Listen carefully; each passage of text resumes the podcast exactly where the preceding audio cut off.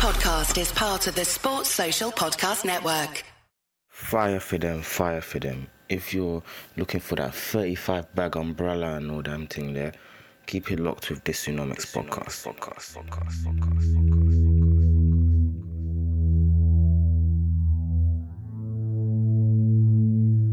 Who are? It doesn't matter who we are.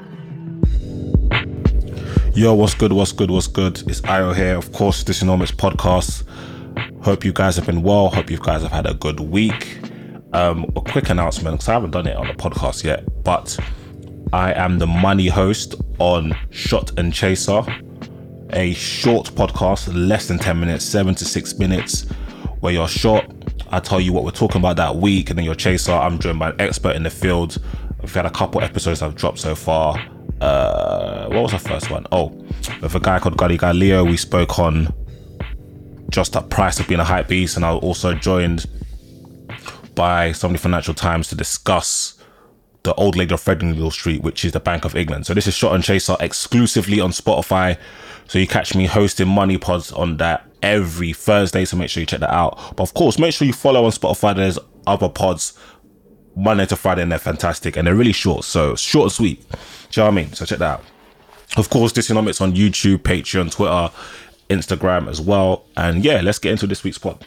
Hi, it's MXM, and listen to the Dysonomics podcast because it's lit. It's lit. It's lit. So I'm pretty sure the majority of you listeners, for well, my UK listeners that is, have been made aware of this tragedy.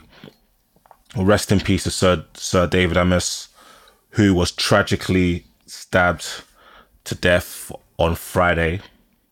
Um, Conservative MP Sir David, he died after being stabbed multiple times during his constituency surgery in Essex. So, where they have weekly meetings where people from his constituency come and raise concerns and have a chin wag, all type of stuff in Essex.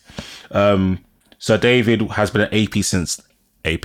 Sir David has been an MP since 1983. So that's he's been an MP longer than I've been alive. So he's been serving the country for a prolonged period of time. And he was unfortunately 69 years old when he passed with a wife and five children. This is sad because this makes him the second MP to have been killed in recent times. Um, remember Labour MP Jo Cox, who was tragically killed in 2015, uh, which has raised a lot of debates regarding MP safety. And for those who um, who followed, I think, what's his name?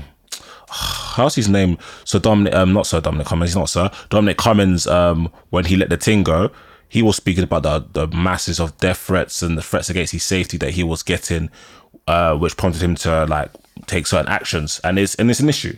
It's an issue.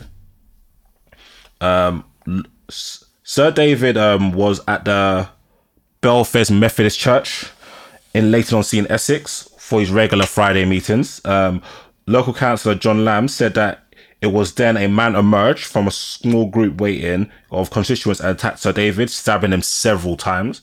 Police arrived at the scene pretty sharpish, um, and with, they were there within minutes, and they found um, the MP with multiple injuries, and they arrested the man on the scene. So I've got a quote here from Mr. Lamb, who told the PA News, "We knew it was very serious because the paramedics had been working on Sir David for over two and a half hours, and they hadn't even got him to a hospital. Um, the ambulance arrived uh, at nearby sports ground via air around two thirteen, but unfortunately, um, Sir David was pronounced dead shortly before three pm by Essex police. It's fucking horrible. Um, by 1.50 on Friday, Essex police confirmed 25 year old man had been arrested.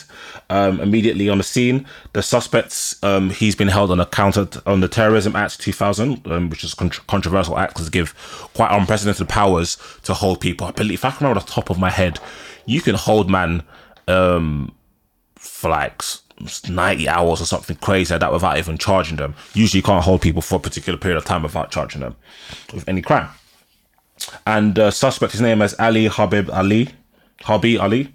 Uh, BBC has reported that he was referred to counter-terrorism prevention scheme a few years ago, and people can like anybody can refer you to as well, like people like doctors, teachers, etc. can refer you to this if you if they see certain things. But he wasn't on any terrorism radar of the um for the UK thus far. The police have declared this a terrorist incident, and um, early gist is that the there's a potential motivation linked to Islamist extremism, according to Met Police Counter-Terrorism Command. So this is really, really sad news. I can't even lie to you. Um, it was just surreal getting the notifications that day, and it's just, it's just, it's just tragic absolutely tragic and it's just gonna be interesting to see what is done from now because as much as we can get and you know you don't know me i get onto mps more than anybody but this is just disgusting um like what type of protection do these mps have? And that and this breeds a bigger question. Are these mps really protected? Because they are hyper visible obviously not M- not every mp there's over 600 mps they're not going to be as um prominent and as visible as for the likes of Matt Hancock and Priti Patel and Jeremy Corbyn, Diane Abbott, Keir Starmer, Boris Johnson, these big names. They're gonna be ain't gonna be as recognizable, but they're still recognizable people who um, are involved in controversial businesses. Politics is a controversial business, and they do get a lot of stick and a lot of abuse. And what is put in place to protect these people? Because other hyper visible people, for example, like such as footballers and uh, musicians, entertainers in general, like some have a level of security detail when they go out and about because anything can happen to them. But um MPs across the board don't have like for example, the amount of security that the prime minister is gonna have is not gonna be the same as a backbencher. It's just not gonna be the same. It's not the same level of resources. So it raises um, a bigger debate, and we're gonna see how it transpires.